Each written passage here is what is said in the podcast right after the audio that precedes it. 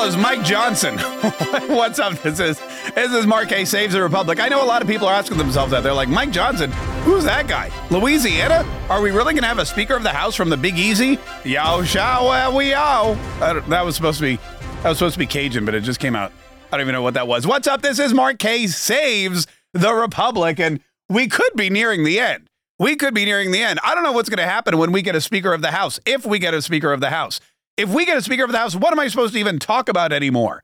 For the for the good portion of this month, for the, the ever since October, uh, you know, the calendar turned to October, and the and the wind started to get wispy, and the and the chill came into the air. It's been all about the Speaker of the House, the Speaker of the House, this person, that person, not that person, not that person. Kevin McCarthy ousted.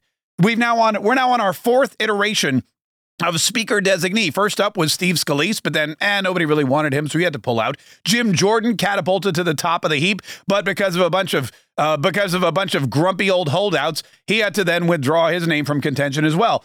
Yesterday we had Tom Emmer become the third person in three weeks to try and become the next Speaker of the House. And that was probably, don't blink or you might have missed uh, uh, Tom Emmer's Speaker designee designation because immediately after Tom Emmer won the uh, the the uh, secret ballot in the underground bunker where the Republicans do all their dirty deeds. As soon as that happened, Tom Emmer basically realized he was up against a rock and a hard place. There were 25, maybe even more so- solid Republican holdouts. There were 25, maybe more solid uh, never Emmers, as we like to call them. And then, of course, the biggest never ever Emmer, the biggest never Emmer ever, President Donald Trump came out with a Truth Social post that basically buried the guy. Here's what he wrote. I have met I have many wonderful friends waiting to be Speaker of the House, and some are truly great warriors. Rhino Tom Emmer, who I do not know well, is not one of them. He never respected the power of a Trump endorsement or the breadth and scope of MAGA. Make America great again. He fought me all the way and actually spent more time defending Ilhan Omar than he did me. He is totally out of touch with Republican voters. I believe he has now learned his lesson because he is saying that he is pro Trump all the way. But who can ever be sure? Has he only changed because that's what it takes to win? The Republican Party cannot take that chance because that's not where the America First voters are. Voting for a globalist rhino like Tom Emmer would be a tragic mistake. I don't what's the opposite of an endorsement? An unendorsement, an anti-endorsement, a de-dorsement, uh, whatever it is. Donald Trump gave him one, but for good. And it worked so well that so many congressional Republicans who are pro-Trump, pro-America, pro-MAGA, who are, hey, you know what? We definitely need conservative leadership like Donald Trump back in the White House. Uh, maybe we should not vote for Tom Emmer because Donald Trump would be very, very unhappy.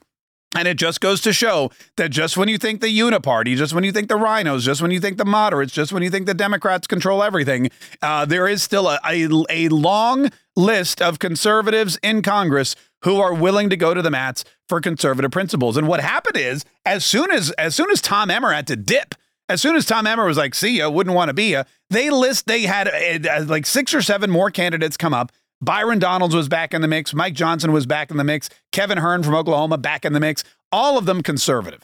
All of them red state politicians. All of them pro Trump. All of them MAGA warriors. All of them people who believe in the Constitution, uh, believe in you know true American values, believe in a secure border, believe in reducing spending, believe in maybe curbing all of that money we're sending over to Ukraine. They believe in what a lot of Americans believe. And so, yes, it was messy. Yes, it was a long process. But in the end, it turns out that maybe, maybe, just maybe, we got uh, we got the right guy, or at least we got a guy who could become the right guy. Like I said, he's nowhere near as as conservative, or I guess you would say tainted, as Jim Jordan is in his conservatism. Because look, we saw what the we saw what the 25 holdouts on the right were claiming that that Jim Jordan lied, that Jim Jordan uh, would try to overthrow the Capitol with Donald Trump's help, that Jim Jordan is an insurrectionist and an election denier, all of these terrible things. The left was saying Jim Jordan was a threat to democracy. So now you've got somebody who believes what Jim Jordan believes, acts the way Jim Jordan acts, legislates the way Jim Jordan legislates, sits on the Judiciary Committee with Jim Jordan, sits on the Weaponization Committee with Jim Jordan, is an actual literal constitutional attorney, and a former radio talk show host, which I'd like to point out because that means that there's hope for the rest of us.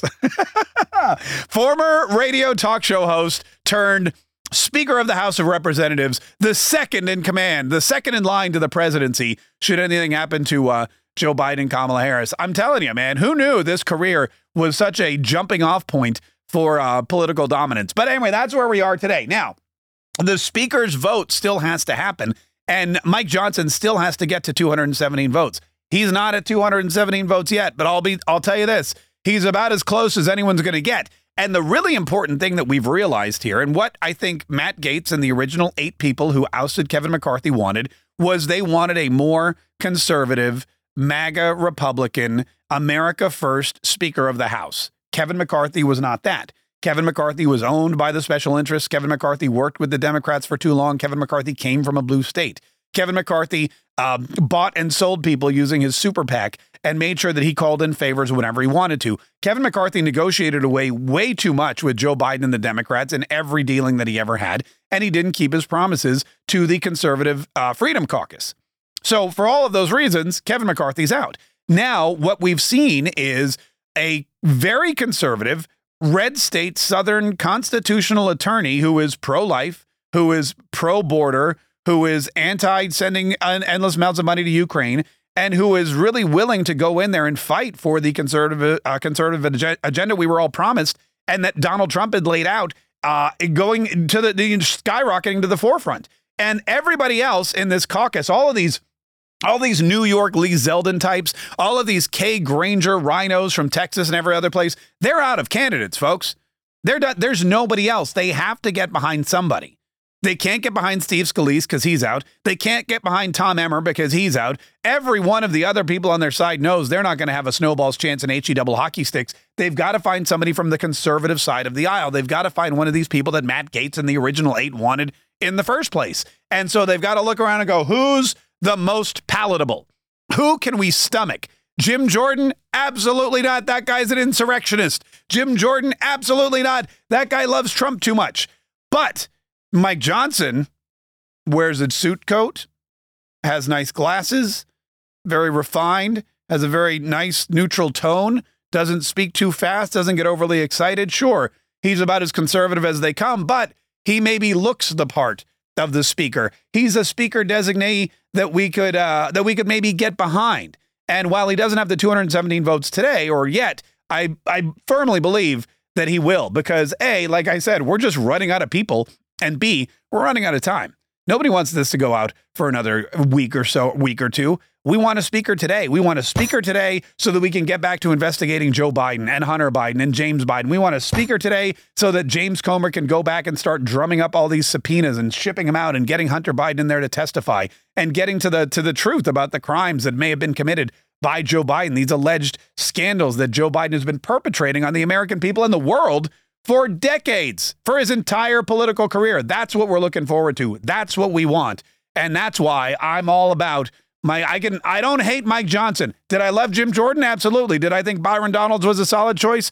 Amen, brother. But uh, Mike Johnson, I'm not going to go to bed crying tonight if he becomes the Speaker of the House. I mean, I don't ever go to bed crying. Okay, there was that one time, but we won't we won't speak of that. Uh, listen, one other thing before I wanted to uh, to sign off today and tell you to listen to the Mark Kaye Show is well, two actual things actually. First of all, make sure that you have liked and subscribed and set notifications for this podcast so you get these videos, so you get this content whenever and wherever we publish it. Whether you're listening on your favorite podcast platform, whether you're watching on YouTube or Facebook or anywhere else, we want to make sure that you are aware that we've posted new content, which we do each and every day. Also, I want to let you know that I got notification from our publisher yesterday, and the first 1,000 copies of The Untold Story of Christmas are on their way right now as I speak to the warehouse to be shipped out to you. So if you've ordered your copy, either a regular copy or one of our limited edition autographed copies of The Untold Story of Christmas, know that it is going to get to you soups fast. I told you the first week in November, and well, that's probably accurate because it's almost November, uh, but it's going to get to you next week. If you have not yet ordered one of the first 1,000 copies of The Untold Story of Christmas and you want one toot sweet, then you better get to the Untold Story, uh, the of Christmas.com right now and get your copy.